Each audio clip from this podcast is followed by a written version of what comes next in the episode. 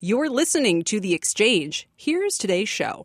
Hi, everybody. I'm Kelly Evans. Here's what's coming up on The Exchange. Markets are hovering near record highs, and one strategist says he's been buying some of the recently beaten down names, including Boeing and Facebook. What's got him looking past negative headlines and seeing 100% potential upside in both. JetBlue posting better than expected results, but issuing weaker guidance for next quarter, citing pressure from fuel prices and labor costs. An exclusive interview with CEO Robin Hayes just moments away.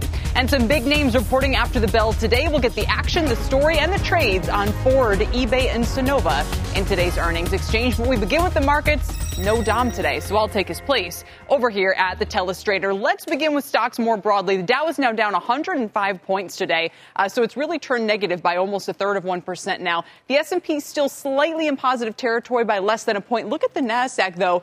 This is the story of the day. It's up two thirds of 1% in the green. Now, you might say, well, of course, we've had some strong tech earnings. We've also had a pretty significant drop in bond yields. Take a look here at the 10 year yield hovering today just around, look, under 155. This is an extraordinary chart if you trace this all the way back to last Thursday when we were nearly up at 1.7% right here. This has been a straight move lower for all of the talk about hyperinflation from Jack Dorsey and everybody else today. Uh, this is a significant move. We're going to have more on this in a moment. The 30 year yield is also below 2% now for the first time in a month, and this story is really playing out on pretty much a global level as well. Now, in fairness, again, in the NASDAQ, we do have some pretty significant gains with big cap tech today. Microsoft up 4.5%. Now, Alphabet adding 6%. These names up about 45 and 66% year to date. Alphabet hitting all time highs. It's actually up about 70% since January right now. Flipside or Twitter and Robinhood, they're getting hit pretty hard today. Look at Twitter down 9.5%. This is a $55 stock. It's lower now than it was back in 2014. It's also its biggest earnings drop since April on that disappointment there. Similar story with Robinhood. It's now trading below its IPO price on this more than 10% decline after its report last night. A big revenue miss, lower crypto activity, even though Bitcoin prices and crypto was on the rise last quarter, lower monthly active users for HOOD. So let's begin today with this talk in bond yields and the rollover in stocks. Joining me now, Mark Avallone is president of Potomac Wealth Advisors, and Chris Grisanti is chief equity strategist and senior portfolio manager at MAI Capital Management. Welcome to both of you. Mark, I'll start with you. What do you think bonds are telling us right now? Bonds are telling us that when you have an environment with uh, higher rates, if they manifest themselves, higher regulation, higher taxes, and you go back to some of the slower growth problems we had in Europe before COVID, that maybe global growth doesn't get out of control. China's certainly mired in a little bit of a, a quandary. So I think what's happening in the interest rate markets, they're saying, hey, slow down. This may not just spiral out of control and be an, an unmitigated growth spurt for several years to come, and that there are risks to economic expansion. Which doesn't sound like you're overly concerned, uh, but maybe we're just not. I mean, are we taking off the inflation cra- uh, trades, Chris? Hi, Kelly. It's nice to be with you again. I don't think so. I, I, think what you've seen over the last six months really is a Delta variant uh, uh, caused slowdown. So that is going to start to go away in the fourth quarter. I think you'll see it next week in the PMI numbers and the employment report. I think you're going to see an upsurge to the economy and to earnings growth in the fourth quarter, and we'll be back to higher interest rates. But I don't think that's the end of the world. I think uh, more inflation is kind of a feature of a growing economy. So I'm okay with that. All right. And obviously, the flip side of that is strong demand, you know, strong GDP and that kind of thing if we get there. Mark, tell me why you're sticking with big tech despite, as you say, the parroted nonsense of rising yields uh, hurting those names. Again, maybe we don't have to worry about that thesis today, anyhow. That's right. And maybe that's one of the reasons you're seeing tech do so well today and, and JP Morgan lagging. But look, this this discussion that if we turn into a higher rate world, that technology stocks suffer that's that's 1990 stuff. That's not going to even affect the the alphabets and Microsofts and Facebooks of today's. It might impact non-earning disruptive tech, SPACs, the Teladocs, the, the, the Zooms of the world who are unproven. So I think whether rates rise or whether they don't, I don't think that's a reason to sell out of tech. We think that that's that's a place investors want to be. You obviously need to diversify around that. We've talked about some other ideas before about where investors can be, but but technology is at the core of our investment thesis. Chris, where's technology for you, and why do you look to names like Boeing and Facebook, which many people would just put in the too hard pile and walk away from? Well, it's it's funny, Kelly, because because the more someone agrees with you, the, the smarter you think they are. And, and I think Mark's a real smart guy because I, I think exactly the same. I, I think that uh, if you look at the revenue growth, not just the earnings, but revenue, and that's the tough thing to get for a big company, the revenue growth at Google, at Facebook, it's just phenomenal. We've never seen, at least in my career, such strong revenue growth. So Facebook obviously has issues, but, but I'd remind investors if it's in the headlines, it's in the stock. And three or four years ago, when the Cambridge Analytica scandal uh, rose and folks thought Facebook was done for it and the stock dropped 40%, that was a terrific buying opportunity. I think we're at the same place here. On the other hand, I really like Boeing. And Boeing, as my partner put it today, is a catalyst driven stock, except the catalyst isn't earnings, it's getting the darn planes delivered. And I think they're getting there, as the call intimated this morning. So it's a long haul, but I think you'll be well rewarded with both of those stocks. One final note on the Facebook issue, Chris. We spoke with a guest recently who thinks that litigation could be a bigger risk than regulation to the shares. What about the litigation route? Could they end up facing, you know, a decade worth of pressure and big payouts like we saw with Big sure. Tobacco? There's no doubt, Kelly, that in in in the America we live in today, litigation is on the way. Having said that, there are plenty of terrific investments, uh, including J.P. Morgan, which paid billions and billions of dollars of, of litigation expense to the financial crisis, and ended up being a terrific investment the whole time. I'd remind uh, folks that are old enough to remember that Microsoft had the huge antitrust case in the mm-hmm. 1990s, and tripled over the time it was in the litigation. So I wouldn't let that scare you away. All right, just had to press on that. Guys, really appreciate it talking both specifics and big picture today. Uh, Mark Avallone and Chris Grisanti, we appreciate it. Let's turn to shares of JetBlue, which are lower after reporting a smaller than expected third quarter loss. For more on the quarter and the state of air travel, Phil LeBeau is here with the CEO of JetBlue, Robin Hayes. Phil?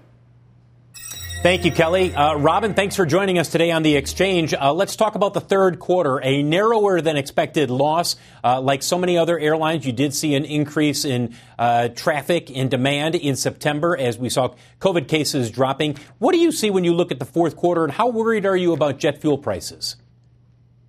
Uh, hi, Phil. Uh, no, yes, we were pleased with the quarter. And, you know, as we look at quarter four, we really see um, good strength for the Thanksgiving and then the uh, holiday season.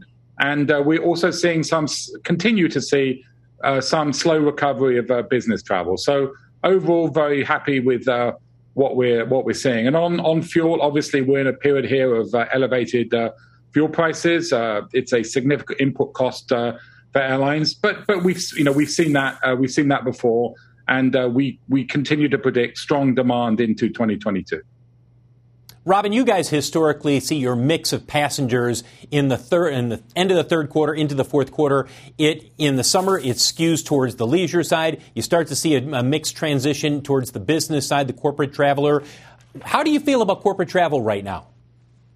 Well, uh, clearly, um, you know, leisure has been much stronger than uh, business travel. That's really been the story of uh, 2021, uh, and uh, we continue to see uh, business travel claw its way back as people head back to the offices and companies are, are doing business again.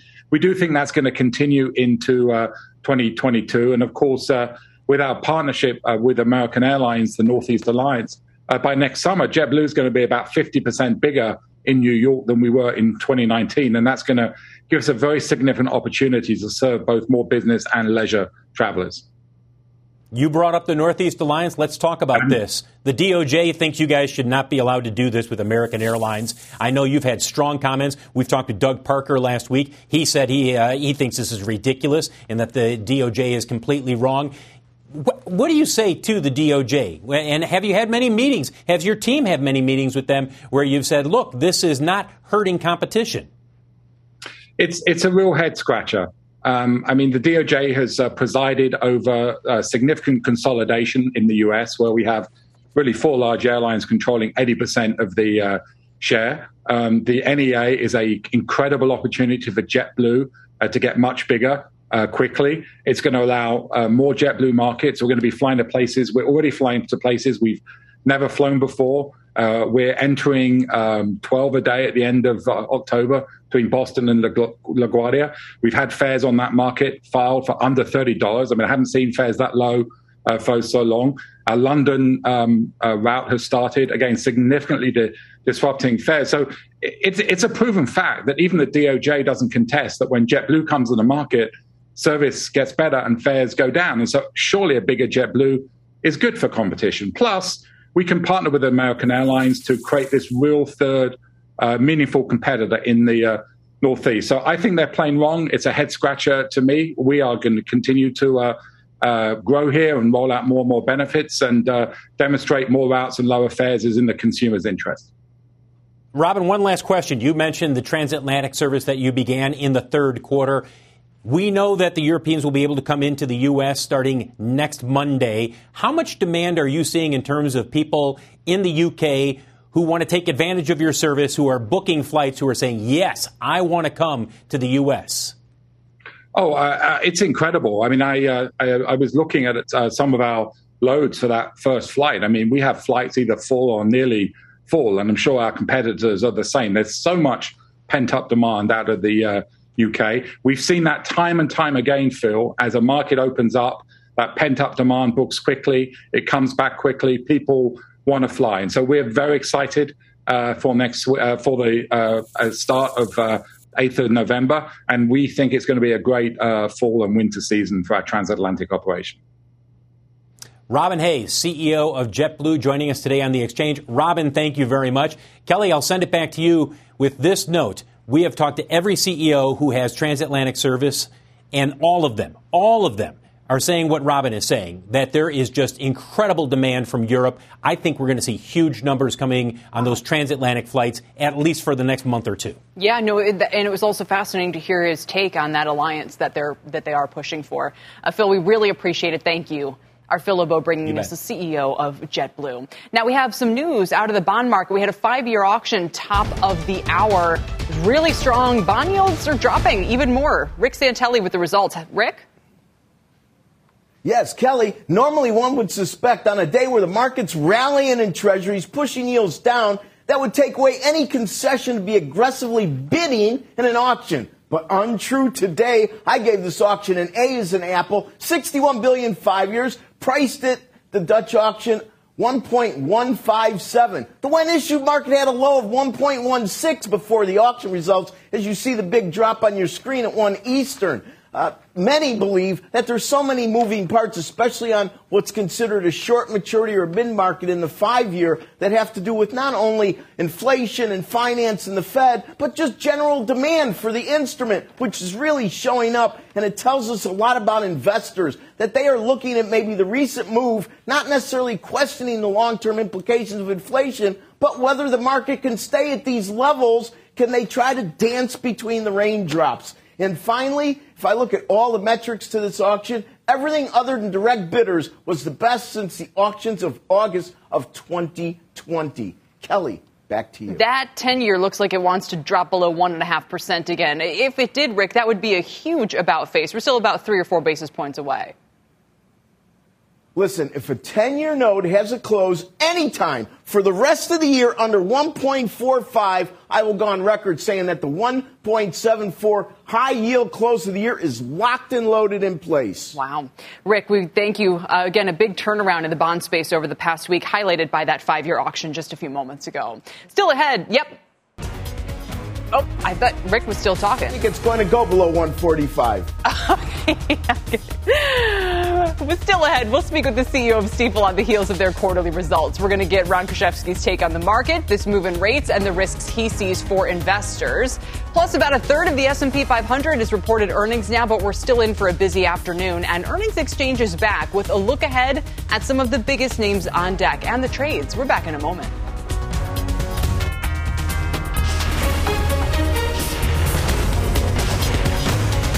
This is The Exchange on CNBC.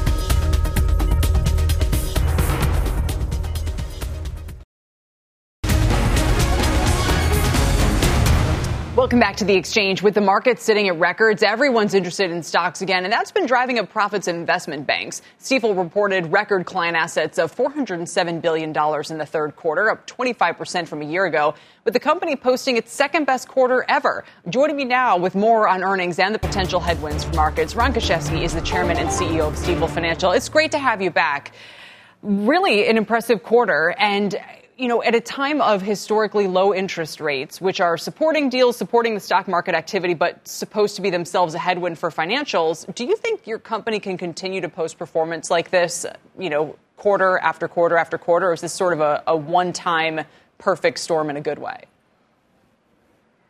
Well, I don't think it's a perfect storm, but I also have to tell you, Kelly, I mean, our revenues uh, are up 30%, our profits up 70%.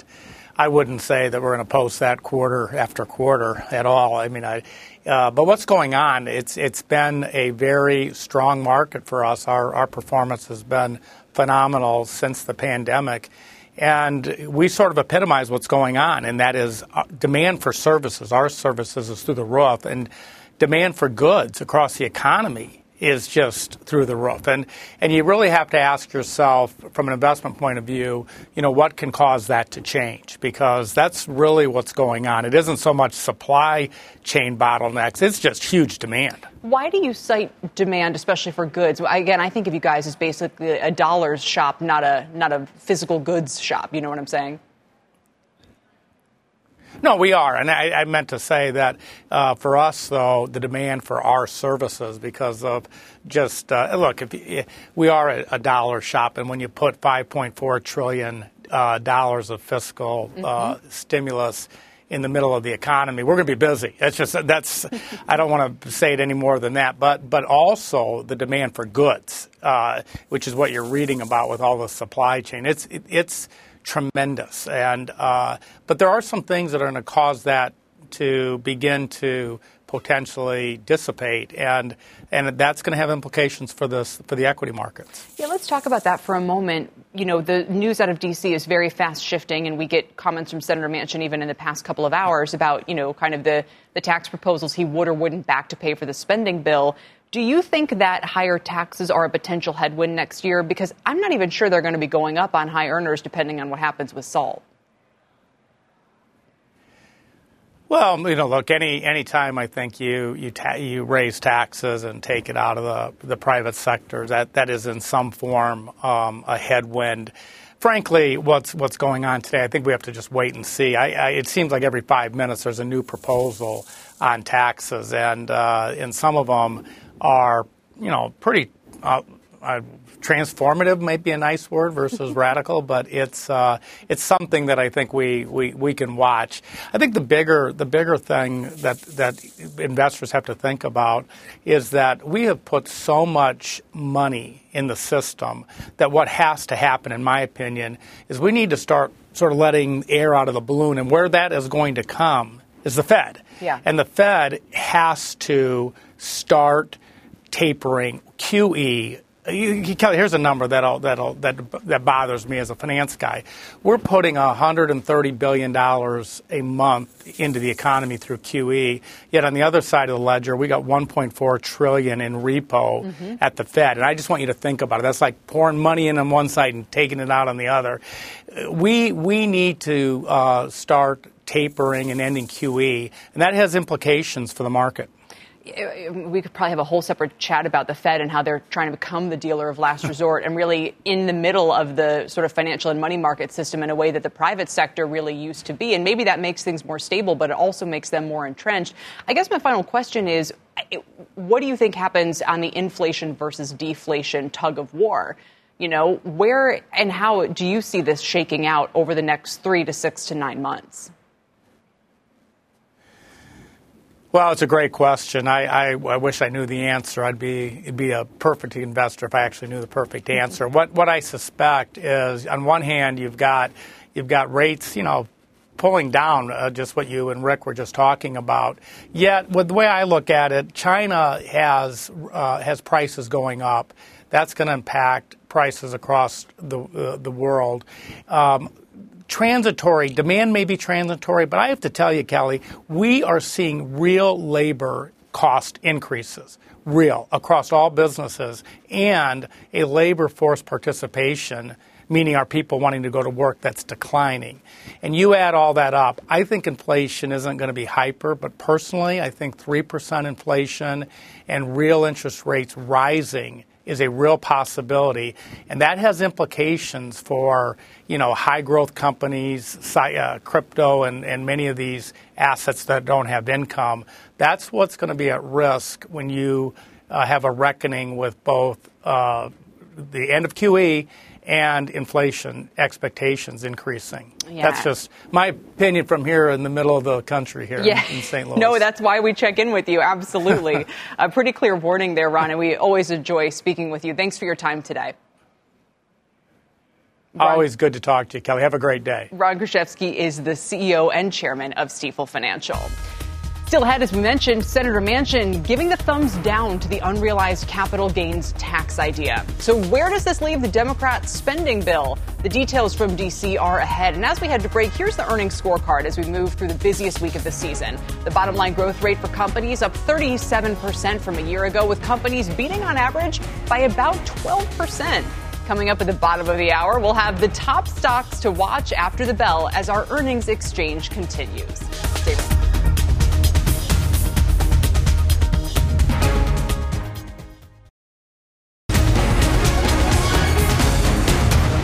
Welcome back to the exchange, everybody. We're about evenly split between the highs and lows of the session right now. The Dow's down 82 points or a quarter percent, but the S&P is still up seven. The Nasdaq is up 125 points today on strong earnings and falling rates. Let's check the sectors where communication services and consumer discretionary are leading the way. Again, very tech-heavy mix there. Energy, the biggest lagger, down 2.3%. Harley Davidson shares are higher after beating estimates on the top and bottom line. Their gross profit margin actually dropped three percentage points as they faced cost pressures, but they highlighted stronger volume, higher prices, and maintained their core guidance, expecting full year motorcycle revenue to still grow 30 to 35 percent. Hog shares are up 8.5% today. They're still well down from their May high, and they are trying to snap a four month losing streak, their longest since 2018. The payment stocks, meantime, are under pressure after Visa gave conservative revenue guidance for next year. Take a look at Fiserv, down almost 13% today. Visa down 5% for its part, MasterCard down 6%.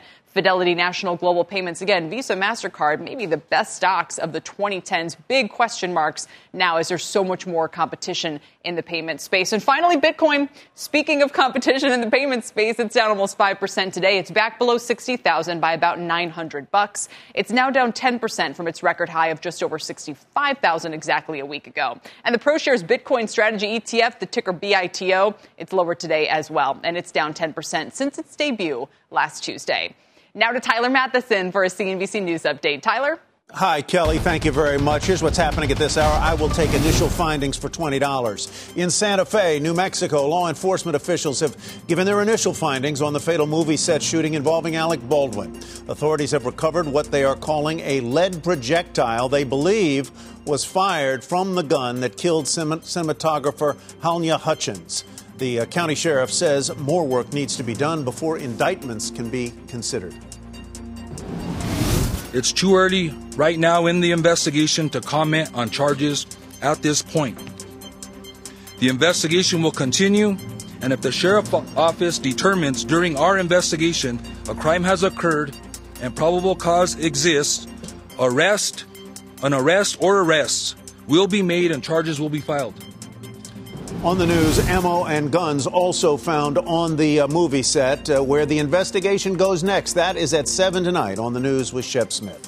Former New York Times columnist Nicholas Kristof is running for governor of Oregon, the state where he grew up. Kristof left the Times earlier this month. He frequently wrote about economic and social problems in Oregon. Kristof will run as a Democrat in a primary that is already crowded. And French bakeries are warning customers that baguette prices may rise. They say higher wheat and fuel costs are to blame. Prices expected to go up about a nickel to just over a dollar. It's still worth it. That may not seem like a lot, but it's a big deal for the iconic French food staple. Over the past 20 years, baguette prices have only risen about 25 cents. Wow. Still, boy, nothing beats it. Kelly? I know. Tyler, thank you very much. We'll see you soon. Tyler Mathisen. Up next, will Ford drive down the same disappointing road as GM? Can eBay catch a bid higher? And solar stocks are hot this month. Will Sunnova's results shine? It's all coming up in earnings exchange. Before we head to break, take a look at shares of Royal Dutch Shell. Dan Loeb's third point revealing a huge stake in their latest investor letter, urging Shell to separate into two companies. One kind of the old fossil fuel business, a newer one anchored by LNG. Uh, shares are up about 2% on the news. We have more on that coming up in Power Lunch. We're back in a moment.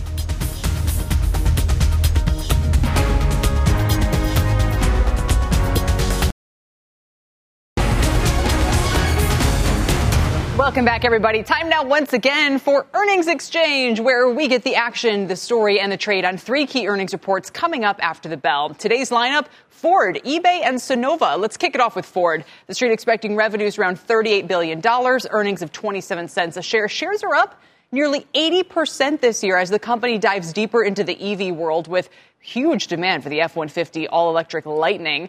Joining me now is Phil LeBeau, and our trader today is Danielle Shay. She's the VP of Options at Simpler Trading. Phil, GM just this morning, disappointing. They're talking about trying to catch up to Tesla. What about Ford?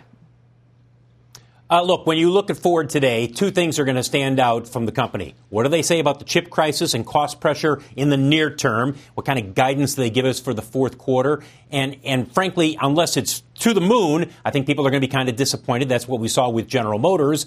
And longer term, the question becomes are they still on track for the F 150 Lightning and for the slew of electric vehicles that they plan to roll out? Uh, those are really the two areas that are going to get the most attention from the earnings report and then obviously the conference call. All right, Danielle, I know you're a big fan of Tesla. What about Ford?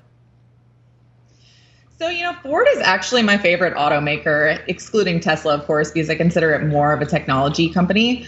But looking at Ford here, you know, the price of the stock has risen so much this year. And I think we're going to get a buy the rumor, sell the news situation, which I think would be a perfect opportunity to pick up shares.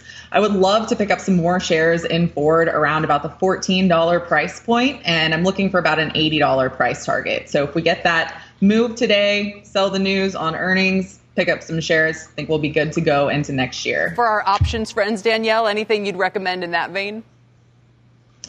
So for options, friends, typically up at highs like this, what I would do is I would sell a call credit spread or sell some calls. Another thing that you could do is sell some puts, especially if you're looking to pick up the shares at a lower price point. All right, so there you have it. Something a little simpler to the point of simpler trading and something a little more complicated. Uh, Phil, we appreciate it. Thank you very much. Our Phil LeBeau with a preview of what Ford might say. Let's move along to eBay. The company has beaten EPS estimates every quarter in the past two years as the pandemic drove big surges in e-commerce growth. It leaves eBay up against some tough comps. The street expects earnings of 88 cents a share on nearly $2.5 billion in revenue. eBay's also had a nice year with shares up more than 50%. Deirdre Bosa, how can they build on this? And I also wonder if they'll have any kind of subliminal commentary about PayPal's abandoned bid for Pinterest. Yes, that could be very interesting. But Kelly, you also hit on the key question. Can it keep this post, this pandemic run going post pandemic? The key metric will be GMV. That's gross merchandise volume. It'll be a signal of that. But also what will be really key here is its take rate. So even if that GMV number, the volume number has decreased, the take rate will be interesting because it will tell us how much their new payment system is helping them increase profitability. And payments is interesting and ironic, of course you alluded to this, Kelly, because it used to be part of PayPal, or PayPal was part of eBay, however you want to look at it. And now PayPal may be looking at Pinterest. Convoluted way of saying that social commerce and payments, they are increasingly going together, and eBay will really show you the benefit of this. Also, just a quick note on supply chain challenge, supply chain challenges. eBay may actually be a beneficiary of this because there's a saying, eBay never sells out. So buyers may actually be turning to eBay if they can't find what they want on other platforms. That's a really interesting point. I've heard the same case for some of the secondhand uh, uh, fashion platforms as well. All right, so uh, tell me, Danielle, what do you think about the stock? So I completely agree on all those points. I really like the stock, um, but with this one as well, I think it's trading a little bit high right now. So I wouldn't want to buy in here. And even though eBay does historically beat on earnings, they also very frequently trade lower post earnings. So I think that would be an opportunity to pick up some shares anywhere between the 70, 73 price point. Uh, I think would be a good bet. I'm looking at an $82 price target on this stock. I think that the gig economy, the work from home, you know, everybody's trying to figure out why people don't want jobs.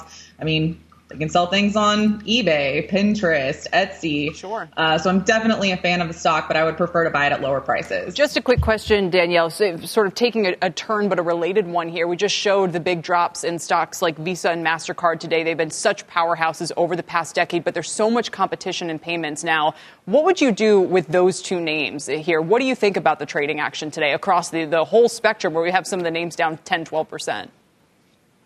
Well, they definitely have a lot of competition, and the fact of the matter is, is you know, the younger generations. I mean, they're going towards things like Venmo, and so for me personally, I look towards Square and I look towards PayPal, and I say, hey, you know, this is the way of the future. Can Visa and Mastercard keep up? With Visa in particular, it needs to hold up above the $220 price point for me to be interested. But if we can see buyers come in and hold up above that level, I think that it should stabilize. All right, it's a 219 and change right now. So those are some key areas to watch. Deirdre, thank you. We appreciate our Deirdre Bosa there as we wait eBay after the bell. And finally, let's look at Sunnova. The street is expecting a loss here, but solar stocks have been on a tear lately, in part on hopes the industry could get big funding for Biden's infrastructure bill. Fellow solar company Enphase, look at Enphase now. It is massively running after its earnings beat. It's up about 27% today. That's got Sunnova already up about 7%. Let's bring in Pippa Stevens. Pippa, with more. Um, I mean, again, we've, we talked about this yesterday. These stocks really tend to run in a group here. Yeah, and you can just see that with what's going on right now. Enphase is lifting the entire sector. The company said that they saw record demand. They're navigating the supply chain headwinds um, and looking forward. They gave optimistic guidance. But it's important to remember that when it comes to the solar industry, it really is a stock specific story. So looking ahead to Sunnova, shares are up more than 9% right now. So there are some expectations that we'll hear some optimism from them. They've said that they can navigate the current parts situation for the rest of the year. So next year's guidance will be really important, how they're navigating higher raw material costs. And then, of course, customer acquisition. They've been really busy lately. They expanded to 100 Home Depot stores in uh, Home Depot stores in four states that are storm prone. So they're really trying to target customers who might want to go just beyond solar and also look to things like storage. Yesterday, they announced a partnership with ChargePoint. So it speaks to this trend within the solar industry of moving beyond just rooftop panels and right. to a whole holistic suite of products. It's fascinating because at the same time, look what's happening. You have Third Point pressuring Shell to sort of, you know, get on board with uh, sort of the future of renewables. Danielle, you talked about how you're a fan of Tesla as a technology play. Do you mess with the solar stocks here? Yes, I do. And you know what? I actually just got an Enphase system installed in my house. And I think that the importance of pairing the battery with the solar system is absolutely critical. So when you're looking at Sunnova, I think that's going to be an important factor. And right now, I mean, this company, it's pretty fresh, it's pretty new. As far as earnings is concerned, we don't have a lot of amazing data. Yes, I think it's great that they got into Home Depot, and I think there's a lot of potential for growth here. Um, but what I'm most interested in it for right here today is the fact that it has 14% high short interest and it's going into earnings. If they do, in fact, manage to have a positive earnings report, this could set off a really big short squeeze tomorrow that would absolutely be tradable. So if that does occur, um, even though it would be on a gap up, I would still buy it just to trade the short squeeze, not necessarily the long term play. And that's a great uh, sort of reminder that for a lot of people, this is still about a trading instead of a, a sort of long term investment for the space, even if you have one in your house, as you mentioned uh, in the case of Enphase. All right, we'll leave it there. Uh, Pippa, thank you. We really appreciate the reporting, Pippa Stevens. We look forward to Sunnova after the bell. And Danielle, thanks for all your thoughts and trades today. It's great to have you. Danielle Shay is with Simpler Trading. Still ahead, Joe Manchin defending the ultra wealthy, saying they've created a lot of jobs and he does not support the billionaires tax. If he continues to hold out, can the Democrats get anything done on the infrastructure bill funding front? The latest on the tax standoff is next.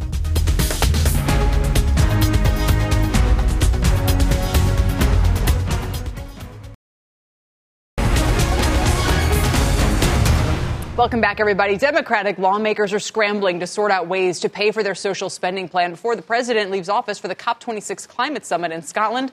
And he's leaving tomorrow. Ylan Mui joins me now with the very latest. Lots of headlines today, Ylan.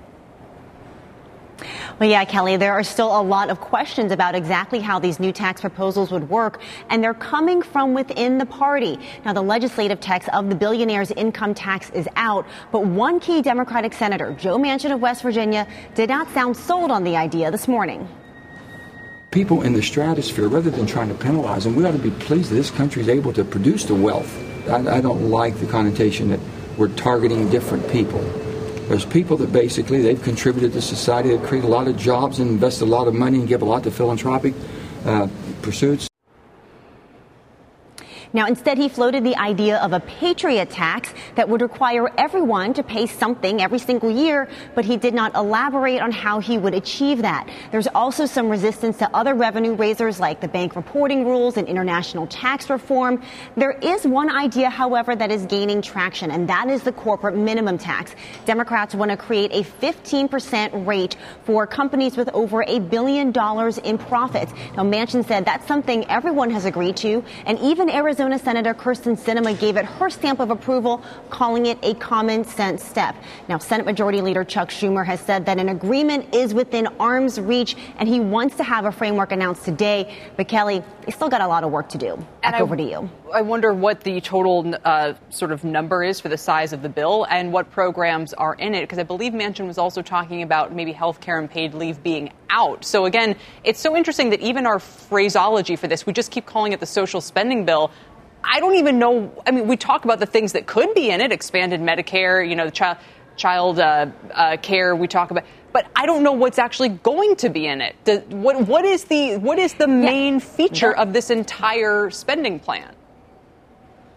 Well, that is a source of debate amongst Democrats and has presented them with a messaging problem. To your point around paid family leave, uh, I spoke with Senator Kirsten Gillibrand just a little while ago, and she said she didn't even want to talk about what the contours of a compromise might be because she needs to talk to Senator Joe Manchin before she's willing to uh, discuss those details in public. So Democrats are trying to figure out what are their priorities here, how do they fund them, and that is all contributing to the sort of debate over what the size of the package should be and how they're going to message this and sell it to the American people. Yeah, no, I'm very, very curious to see uh, if we do get it today or in, you know, in the coming days or weeks what it looks like. Ylan, thank you. I'm sure it's not the last time we'll see you in the, ne- the next few hours. Ylan Mui is very busy on Capitol Hill. Still ahead, Teva Pharmaceuticals is down more than 11% over the past two days, getting hit by a one-two punch.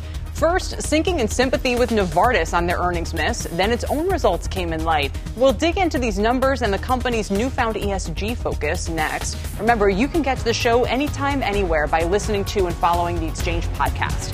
We're back in a moment.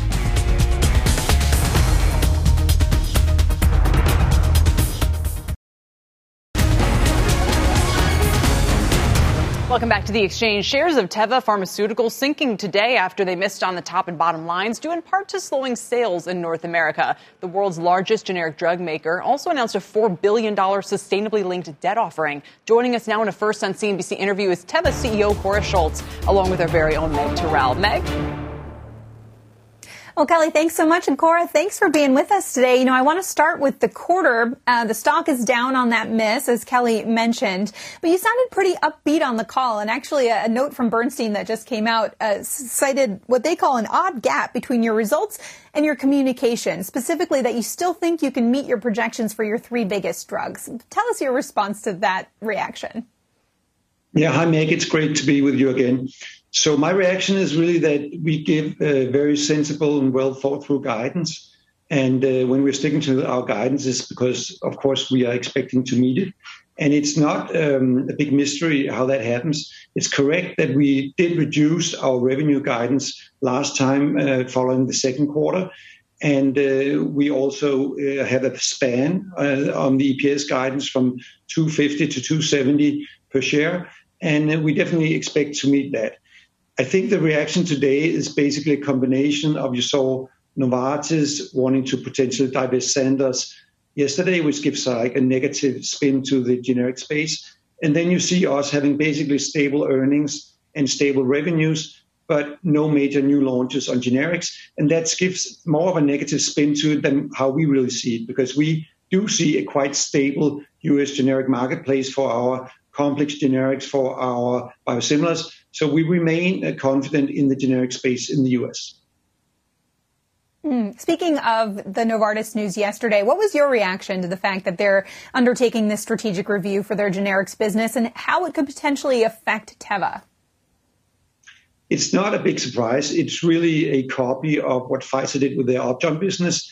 You have some old products, you have some maybe slightly dying products, and then you want to get them off your business so that you'll show more growth in your specialty business. I think that's what happened with Pfizer and Upjohn. And I think that's the thinking, I'm guessing, of course, I don't know, but that's probably the thinking at Novartis that if they get rid of Sandoz, then they'll have better key numbers, better ratios, better growth numbers. I think that's really what's driving it. Now, I want to ask about you as well. You know, you came into this role about four years ago. You were talking about on the call, the real focus was paying off debt, really righting the ship there. It's been a tough road. Um, you know, Bernstein also points out you've got a five year contract, and there's going to be a lot of questions about whether you're sticking around or, or what the succession plan is going to be. What can you tell us? Well, first of all, um, I actually have a six year contract because I had a five year contract, but uh, a while ago that was extended by a year, so I have a six year contract. And uh, as you know, I set out long term financial targets, and I did that in the beginning of 2018. And those targets are to be met at the end of 2023. As you know, we have a target of taking our net debt below three times EBITDA. We are firmly committed to that target. We also have a target of a 28% operating margin. We're also firmly committed to that and also to the 80% cash earnings. So uh, we are on track for this, and uh, I think it's very, very likely that we'll meet these targets. And that's really sort of re-establishing the company as a company without a threat from debt and with a solid uh, profit and loss, solid margins, and ready to grow into the future and eventually someday start not just paying a lot of money to the bondholders. We actually paid something like $16 billion over the last four years to the bondholders in interest rates and uh, pay downs on debt. But of course, eventually we can start paying the shareholders, but it's just a couple of years more. So people have to be patient just for a few more years, just like I am. Mm. Well, on that question with uh, with debt, you issued some really interesting notes today tying to, to ESG and sustainability initiatives. Um, tell us about uh, that um, strategy, uh, what these uh, bonds will enable you to do, and, and the focus on ESG here. Yeah, so we're very proud uh, to have done this. We're the first generic company in the world to issue these uh, sustainability linked bonds where we have targets for access. So we have the starting point in sort of the UN sustainability goals and what can we as a company do to help the world.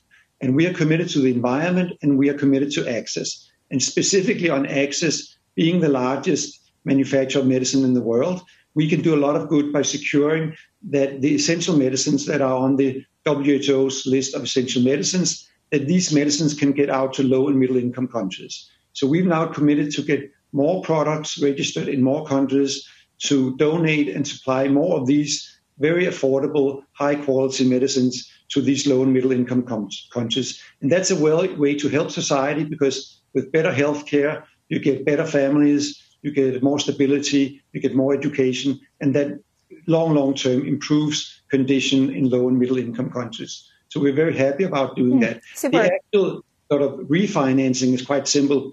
We, uh, you could say, sell some bonds, we take that money, and then we buy some other bonds. And the reason why we do it is that we have two big maturities in the coming years compared to our cash flow. Our cash flow is sort of somewhat above 2 billion every year. That means we can pay down a bit more than 2 billion every year, which we've been doing over the last years as well. Right. And we'll continue to do that. But we have a couple of years where it's three, four billion. So we are, you could say, moving that debt out five, seven, eight years. I see. Well, it's very, very interesting. We look forward to keeping track of it and talking with you for at least two more years. Kåre, thanks so much for being with us. For sure. Thanks. Kåre Schultz is the CEO of Teva. Meg, thank you so much for bringing that to us, our own Meg Terrell. We have a lot more after this, including some developments on the infrastructure bill. Don't go anywhere.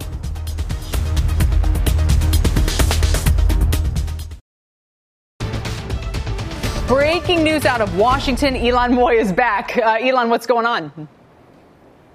Well, Kelly, House Speaker Nancy Pelosi is announcing that she wants to advance that social spending package by bringing it to the Rules Committee tomorrow for a hearing. Now, that is a required step to uh, for any package before it goes to the floor. And Pelosi said that they are close to an agreement on the priorities and top line of the legislation, and that they must have trust and confidence in an agreement for the Build Back Better Act. However, lawmakers still do not know exactly what is in this package, but this is an attempt by Democratic leadership to pressure those progressives into rallying around a framework for a deal so that lawmakers can pass this separate infrastructure bill before a critical highway funding deadline expires on October 31st. So here we have Nancy Pelosi trying to show that there is movement and progress on the social spending package, announcing that it will go before the Rules Committee tomorrow for a hearing. Kelly. Oh, and the 31st, of course, as we all know, is Sunday. So that's a tight timeline.